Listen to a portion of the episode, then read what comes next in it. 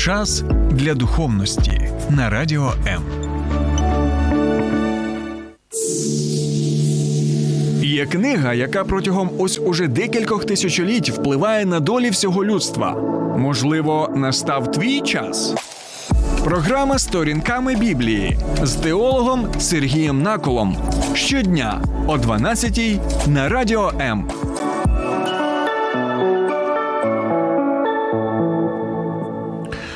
Вітаю, друзі! 1939 рік. Пам'ятаєте, які події відбувалися? Так, звичайно, це початок Другої світової війни на європейському континенті, і ми знаємо, які були наслідки для Польщі, як швидко. Армія Німеччини Вермахту, а вони доволі швидко так змогли усе ж таки окупувати частину Польщі. І ми знаємо, що з іншого боку Радянський Союз також а, що зробив, він окупував другу частину Польщі. Це називалося в Радянському Союзі визволення так. Західної України, України, хоча мешканці Західної України трошечки були іншої думки про це, особливо усвідомлюючи, які звірства почалися НКВД і компанії, так і скільки людей було страчено, скільки було ув'язнено, але це тема для іншого нашого обговорення. Але в той же час ми повинні пам'ятати, так що радянський союз доволі зухвало поводився з сусідами, і тут доволі багато паралелі з сучасним сучасністю зараз. Чому? Тому що ми пам'ятаємо, що радянський союз він е, сусід яких ще країн? Так, це такі країни, як. Латвія, Литва і Естонія. Я нагадую, що до цього часу Латвія, Литва і Естонія це були незалежні демократичні держави, які е, функціонували так, в яких була ринкова економіка, в яких були свої проблеми, але тим не менш це були дійсно такі західні країни. І також трошки вище ми знаємо, що сусідом радянського союзу була Фінляндія. Так ось доволі цікавий момент, що що Радянський Союз так вважав ці країни Латвію, Литву і Естонію саме. Сферою своїх державних інтересів, а це означало, що потрібно, щоб ці країни знаходилися під захистом радянського союзу, і тоді був висунутий ультиматум послідовно Е, представникам цих країн, так, їх урядам, і було сказано, що друзі, або ви надаєте можливість радянській армії е, вводити свої війська, військовий континент, щоб ми вас, так, щоб ми вас захищали, щоб ви відчували себе в безпеці. Або може щось трапитися доволі неприємне для вас, бо наша армія в будь-якому випадку буде на вашій території, але буде багато втрат серед цивільного населення, серед е, військових, так, серед інфраструктури тощо. І от доволі цікавий момент, що уряди цих країн вони вирішили, що вирішили не чинити спротив радянському союзу. Союзу вони вважали, що це немає жодного сенсу, вони не зможуть жодним чином. Боротися з такою величезною махіною, якою був радянський союз, і що вони дозволили спочатку, так щоб контингент військ радянських був на їх території. Ну а коли вже радянщина розташувалася в Латвії, Литві і Естонії, то що? Тоді вони зробили декілька цікавих речей, внаслідок яких ці країни або уряди цих країн, нібито законно, нібито усе ж було за правилами, так підписали. Що домовленості підписали договір про те, що вони тепер стають частиною великого чудового Кого? Радянського Союзу, і у нас ось таким чином виникли три додаткові радянські республіки. Така ж доля чекала і Фінляндію, друзі. Так, маленька Фінляндія була. Але доволі цікавий момент, що Фінляндія все ж таки вирішила не йти на поступки Радянському Союзові. так, Хоча там була велика кількість різноманітних зустрічей, так вони намагалися все ж робити для того, щоб не будити звіра цього.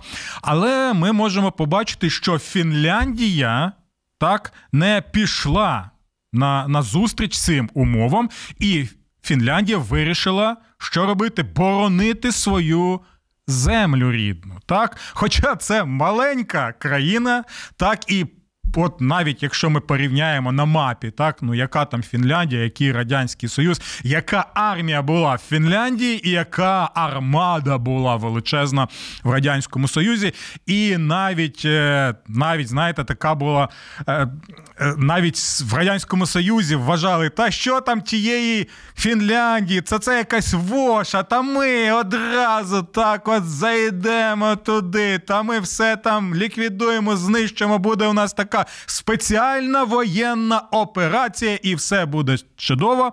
Але сталося не так, як гадалося. Друзі, ми знаємо, що ось ця сама маленька Фінляндія вона чинила шалений опір цією маленькою армією, і оця величезна армія Радянського Союзу, вона.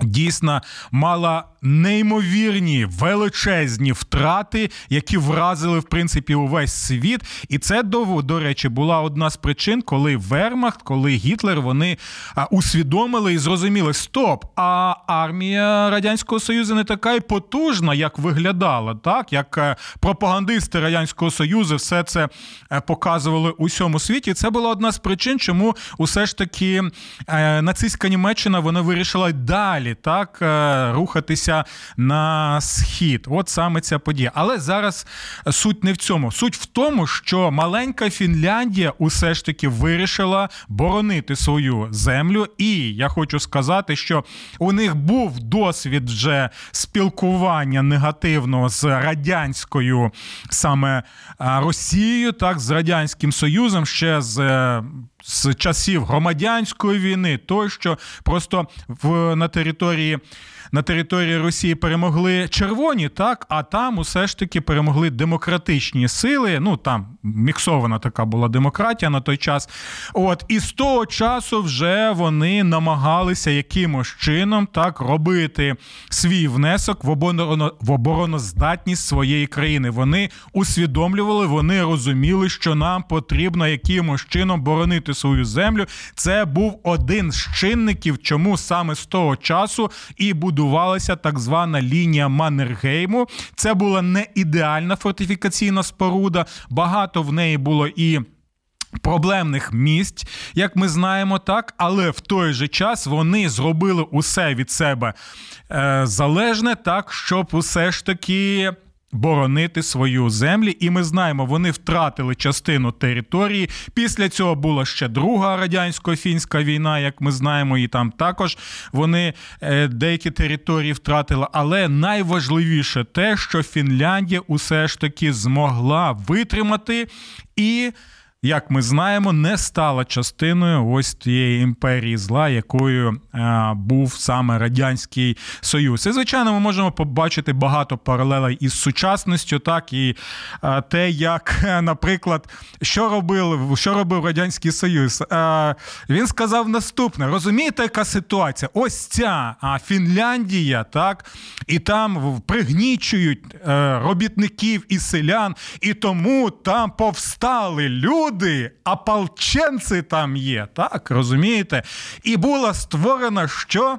Фінляндська Народна Республіка ФНР. Так, і ось ми що робимо? Ми, звичайно, не окупуємо Фінляндію. Ні, жодним чином, ні. Ми йдемо допомогти Фінляндській Народній Республіці нарешті визволитися від того а режиму, який зараз знаходиться в Гельсінки, так в столиці ось цієї буржуазної капіталістичної Фінляндії. Ось такі ось друзі речі. Нічого в принципі не змінилося. Кольори поміняли, так, але сутність так у них і, на жаль, залишилася у цього зла.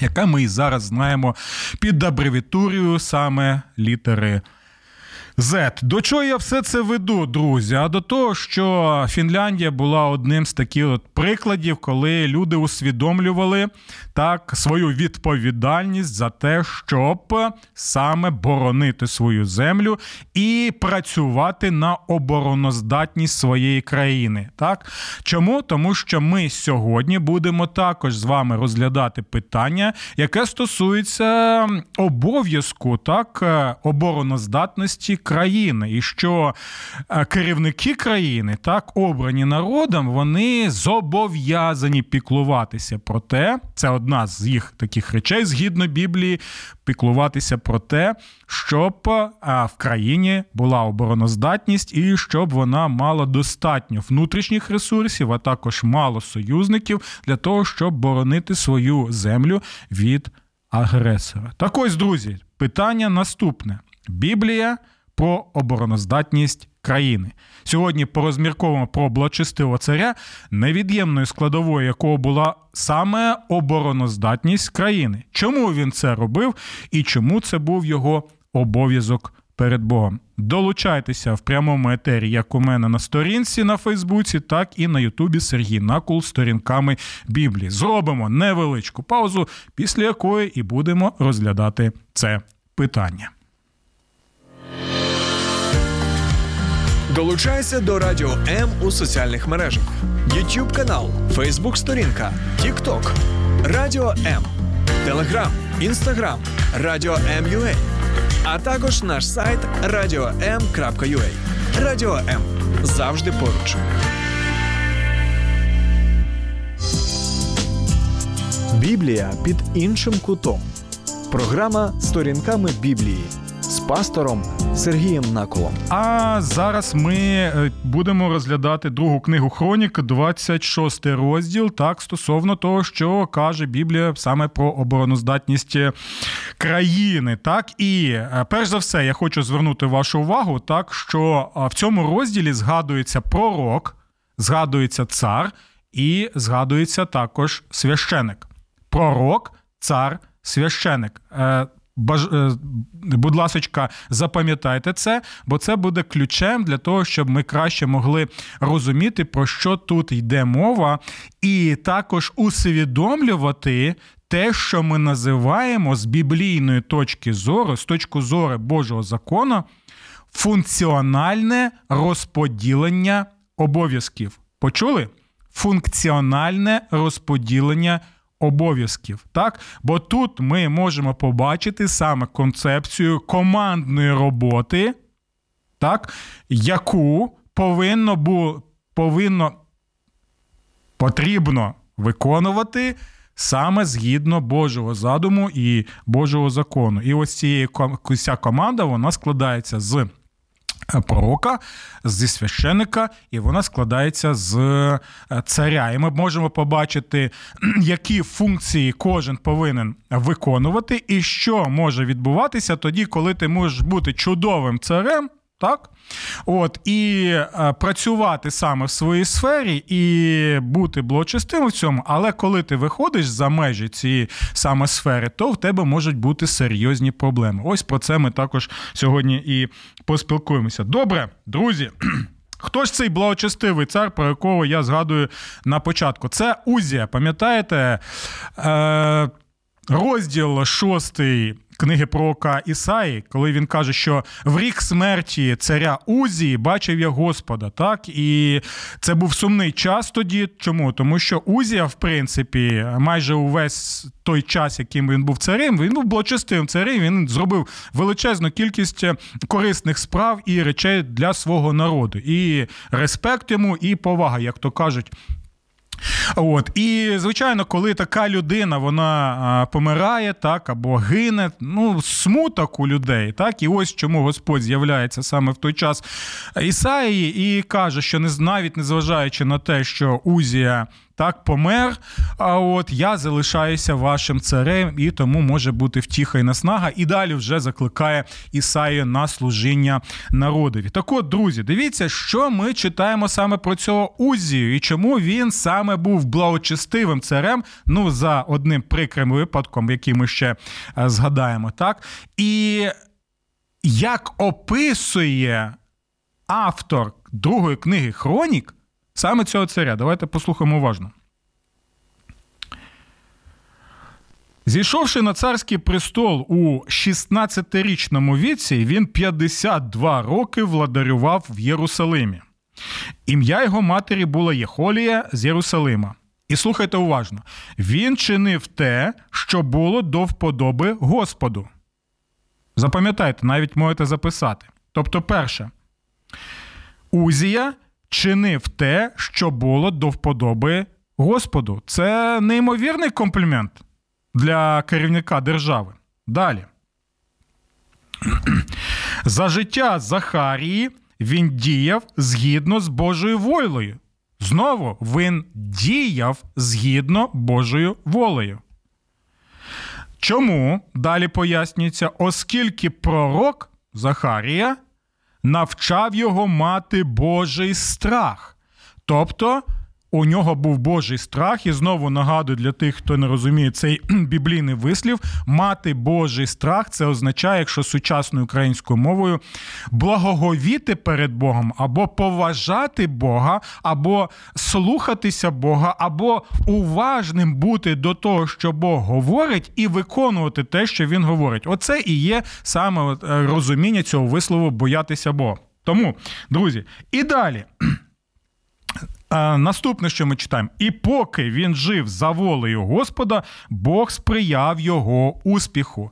Знову це вже чотири. Ми можемо побачити позитивні речі, так, які представлені саме в цьому тексті. І ось це такий саме опис цього царя. Так? А далі ми можемо побачити декілька прикладів його діяльності як посадовця, так в своїй країні, як царя.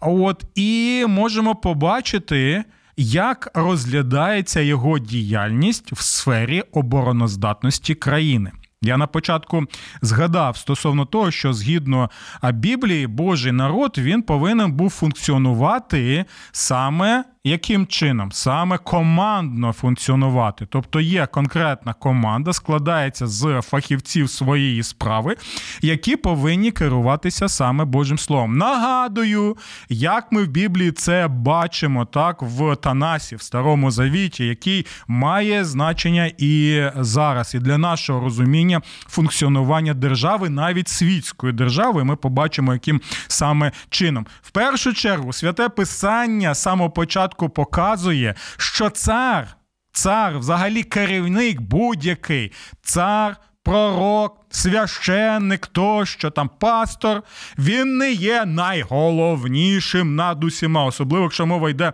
над царем. Цар в Ізраїлі не був найвищим над усіма. Ніт. Ніт і ще раз ніт. Над царем знаходилася Тора. Божий закон, яким він повинен був обов'язково керуватися, а над Торою, або краще сказати, з Торою, яку тримає в своїх руках, знаходився Бог. Бог був царем Ізраїля, і Бог був царем і є царем усього світу. Це важливий момент. Бог не був лише локальним таким, знаєте, божеством, який відповідав саме за народ Ізраїля. Ні. Ні, ще раз ні, з самого початку книги буття ми бачимо, що Бог є творець неба і землі, він пан над панами, цар над царями, як ми читаємо в останній книзі писання в об'явленні.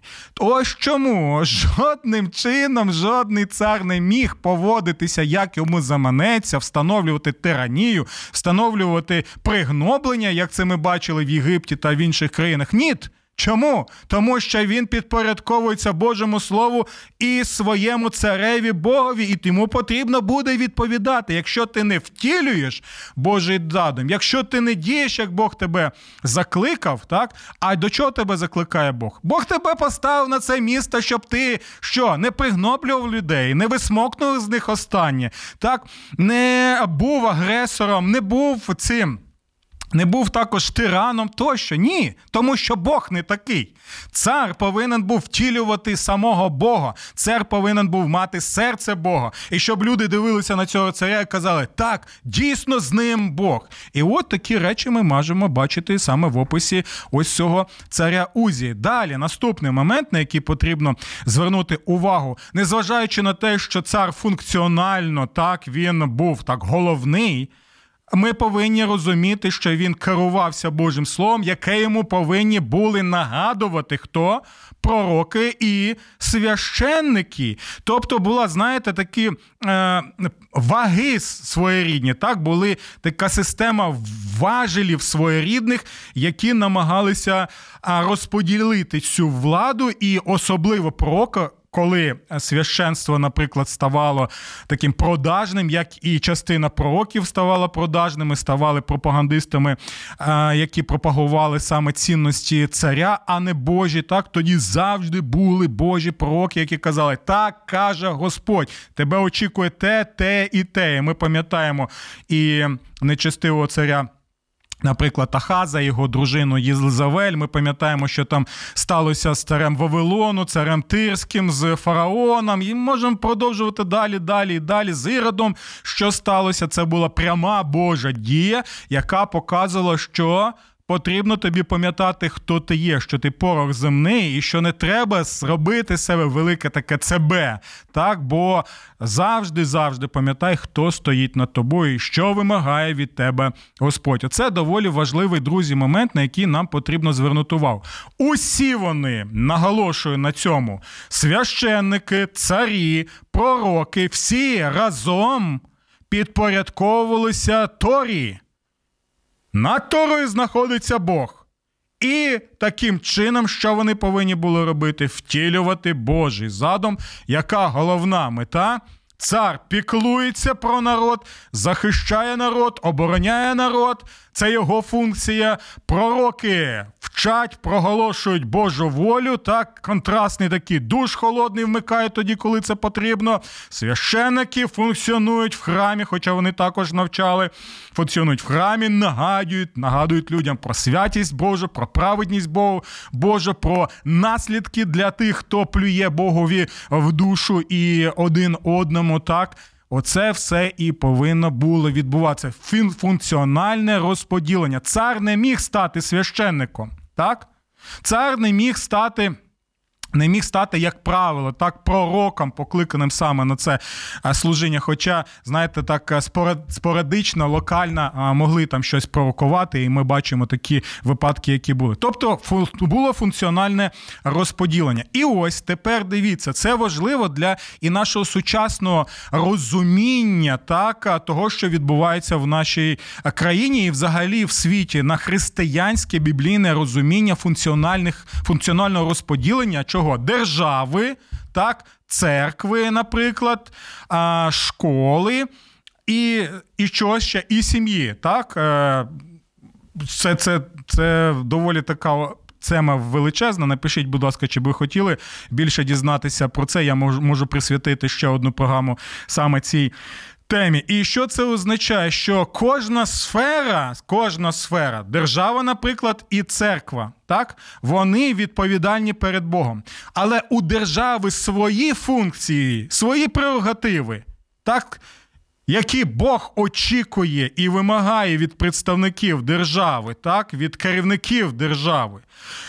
А у церкви свої функції, і в них є функціональне розподілення. Тому церква не може узурпувати владу в державі, а держава не має права нав'язувати церкві так свої якісь правила таким чином або підпорядковувати церкву під себе, як і церква не може підпорядковувати державу під себе. У кожного свої функції. Звичайно, церква не відповідає за те, щоб мати поліцейські функції, щоб мати виконувати функції е, Нацгвардії, наприклад, або е, Збройних сил України. Це не це не наша функція. У церкви своє призначення. Вона покликана для конкретних цілей. А держава, яка існує, особливо в контексті гріха в нашому світі, у неї інші функції, які також повинні виконуватися обов'язково. Нерозуміння ось цього розподілення функціонального світлі Біблії і призводить до непорозумінь так? Ролі християн в цьому світі, так? І тому є багато, на жаль, ще таких ось тенденцій, тоді, коли вважається, що християнин взагалі не може от усіх цих речах брати участь. Добре, ну і дивимося, чому цей цар був настільки благочестивий, в чому була його функція важлива для того, щоб дійсно могли сказати, що він мав страх Божий, так що він виконував те, що очікував від нього Господь. Далеко не про кожного царя такі речі ми можемо почути. Тому, друзі, читаємо далі. А, я я пам'ятаю, що було у нас таке гасло в Україні. Я вважаю, що воно дійсно було на часі, воно було і є актуальним. Так, це пам'ятаєте? Армія, віра, мова. І от тут зараз буде якраз і про армію, і про віру. Ну і мова також мала значення. В даному випадку це був іврит, на якому і написані були ці манускрипти. Добре. Що ж робив Узія? Узія збудував в Єрусалимі, столиці, башти над наріжною брамою, над брамою долини та на розі стіни, зміцнивши їх. Це важливий момент. Чому? Тому що можна сказати, що він е, почав е, з того, що зробив свій внесок в обороноздатність столиці. І ось ці башти вони виконували доволі важливу стратегічно-тактичні цілі, які саме вони були як е, частиною так своєрідної. Системи оборони, і також це була система ППО. Так, пам'ятайте це про це. Узія зробив свій несок в ППО, тому що ті, хто там стояв, у вони краще бачили, що відбувається. І коли там, наприклад, загарбник міг прийти, нападник, то вони могли тоді що а, стріляти в них і зупиняти багато тих речей, які направляли саме на них. Добре, далі читаємо. Він побудував також башти в пустелі і висік чимало водоймищ, оскільки в нього було багато худоби як у долині, так і на рівнині. Він мав хліборобів і виноградарів у горах та в селах, тому що він любив хліборобство. Так? Тобто він дбав про інфраструктуру. Про інфраструктуру військову і про інфраструктуру громадянську. Він що робив? Він не чинив він не чинив опір розвідку малого бізнесу, так, сільськогосподарства. А що він підтримував це? Він мотивував це для чого? Тому що він розумів наступне: мені потрібно не висмоктувати з людей останнє, щоб я тут жерував, так і кишені свої набивав. Як на жаль, ми бачимо, скільки таких а, прикрих випадків так відбувається зараз і протягом війни, коли кому війна, кому мати рідна, так гидко просто це дивитися, а ще гі... більш гідко усвідомлювати, що це лише, знаєте, одиниці, яких зловили, і скільки ще таких є, особливо припускає і в вищих щабелях влади. Але ми бачимо, що Узяй він що? Він е, мотивує. Так, і він робить так, щоб економіка в економіці був розвиток, малий бізнес, середній бізнес тощо. Так, тому що він усвідомлював, це все сприяє тому, щоб мати успіх не лише його успіх як керівника, а успіх всієї країни. І це цінно в очах Господа, як ми читаємо Слово Божим. Але далі слухайте далі. Нагадую, це друга книга Хронік, 26 розділ, 11 вірш. Слухайте уважно. Навіть таку зараз паузу зроблю. Ефектно. Була в Узі і боєздатна армія. Що? У нього була не просто армія, у нього була боєздатна армія. А далі що ми читаємо? Готова на випадок війни.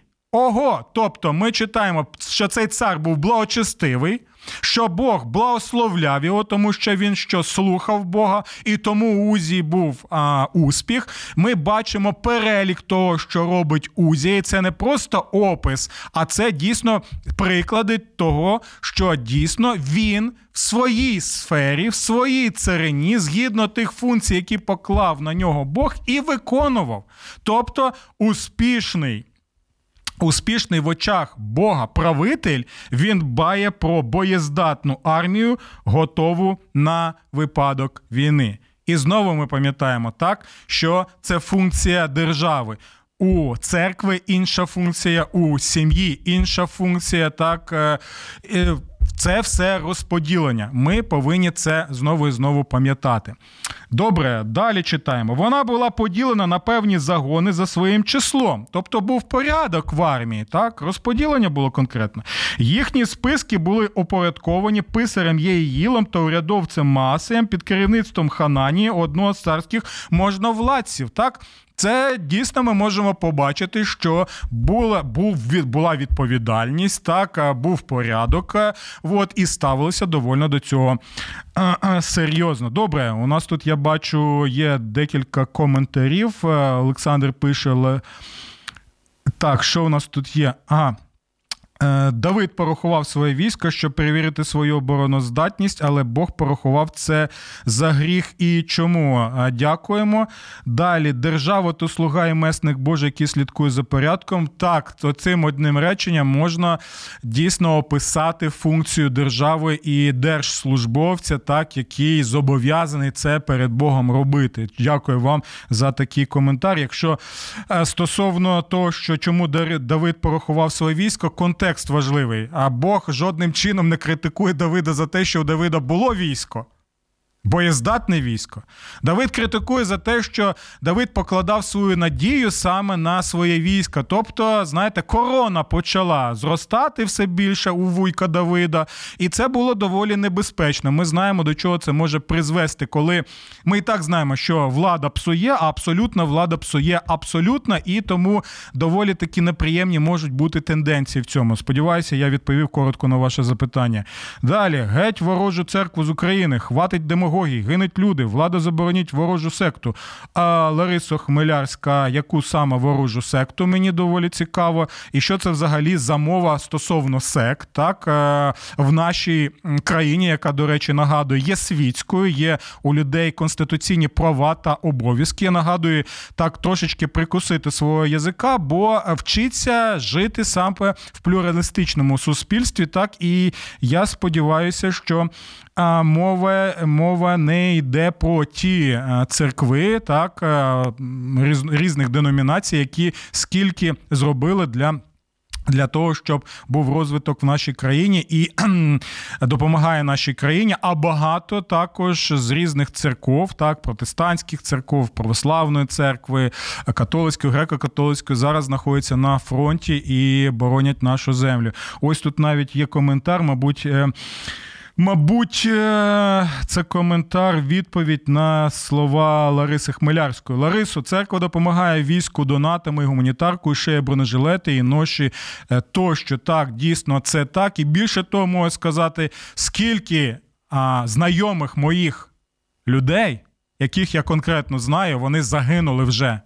Я знаю капеланів, які загинули, так? З різних з різних саме конфесій. І православні гинуть, так, і протестанти гинуть, всі ось тих, кого я можу зараз згадати. Тому я думаю, треба бути обережнішим. Хоча, можливо, можливо, ви маєте на увазі якусь конкретну конфесію, так е, можете написати більш е, детально, щоб я розумів краще, про що саме йде мова, і щоб у нас не було прикрих непорозумінь. Добре, друзі. Рухаємося далі. 12-й вірш. Загальна кількість глав родин серед хоробрих воїнів становила 2600 осіб. Можемо можемо сказати, що це була доволі професійна армія, так е, до якої серйозно ставилися. Люди були фахівцями своєї справи, тому що кожен усвідомлював свою функціональну так, функціональну а, позицію, яка повинна була відповідати саме Божому задуму, а, а саме яку захищати свій народ від агресора, від е, ворога. Далі читаємо. Вони командували військовою потугою у кількості 307 тисяч 500 вправних воїнів. Навіть підраховано все, здатних воювати і готових прийти на допомогу цареві у війні з ворогом. Ось так було все серйозно. А далі, тепер слухайте уважно. Також був який оборонний комплекс, також були підприємства започатковані Узією, на яких саме що на яких. Е, на яких роби, розробляли зброю, так і е, і робили зброю. Так, я думаю, що він е, він використовував найновітніші технології військової справи того часу, тому що усвідомлював, що якщо служити Богові, боронити свою землю, захищати свій народ, то робити це потрібно фахово. Так, потрібно це е, робити дійсно відповідально, а не розкрадати гроші з держбюджету, так е, для того, щоб. Країна не мала що як як і чим боронити свою землю. Так, і я думаю, що це один з е, випадків. Це російська армія, коли розкрадали ту армію, так і а, Туману напускали багато, так от, е, щоб показати наскільки у нас потужна армія, але Бог використав цю корупцію для того, щоб цього колоса усе ж таки послабити. І ми бачили Божі дива той час, коли вони вдерлися на територію нашої країни. Ну і читаємо: Узія споряджав усе військо щитами, списами, шоломами, панцирними обладунками, луками та камінням до пращі. У Єрусалимі вправні майстри виготовили спеціальні військові машини для метання стріл і викидання каміння. Ну, що це? Це ті самі а, Хто? А, Дальної дії, так, можна сказати, ракети, так, це хімарси, можна сказати, свого часу, це танки свого часу, це дальнобійна артилерія свого часу. Все це робили вправно. Їх встановлювали на баштах та на кутах міських стін. Слава про Узію поширилася навіть у далекі країни, адже він дивовижним чином отримав допомогу, так що Узіас там вельми могутнім. Ось така, от, друзі, річ, ось це і є. Опис людини, яка на своєму місці виконує те, що Бог від нього очікує. Але далі ми бачимо прикрий випадок, коли Узія настільки вже багато подумав про себе. Так, це тоді, коли ти думаєш, що ти фахівець і спеціаліст в своїй справі, і думаєш, що тепер можна це робити і в інших так сферах, яка не може бути для тебе. Ти повинен діяти саме в своїй сфері. Узі захотів ще й поєднати цар. Поєднати що функцію царя і функцію священика. І ми знаємо, що Бог його покарав за це, так і показав, що друже, не треба лізти туди, куди не треба. Так є розподілення, не треба узурпувати владу, не треба узурпувати функції тощо, тому що це призводить до поганих наслідків в історії. Ми бачимо, що з цього е, трапляється. І чому це настільки важливо? Тому що, друзі, єдиний, хто може бути царем, священником і пророком це лише Господь Ісус Христос. Він поєднав в собі всі ці три функції, і якщо наголошувати на функції Господа Ісуса Христа як Царя, я хочу нагадати і в сучасності зараз усім нам наступне: Ісус є царем не лише церкви. Ісус не є царем виключно церкви, яка складається з різних народів. Ні. Книга об'явлення нам показує, що Ісус Христос є цар над царями і пан над панами. Він цар церкви, але він і пан і всього світу. І він як тоді, так і зараз використовує тих людей, які, яких він встановлює, так і які можуть втілювати. Саме те, що він очікує від людей, для того, щоб як і Узія, усе робити для того, щоб боронити свою землю і почути від Бога наступні слова. Ти це зробив фахово. Ти молодець. До нових зустрічей в програмі сторінками Біблії на радіо М. Сподобався ефір? Є запитання або заперечення? Пиши радіом.ua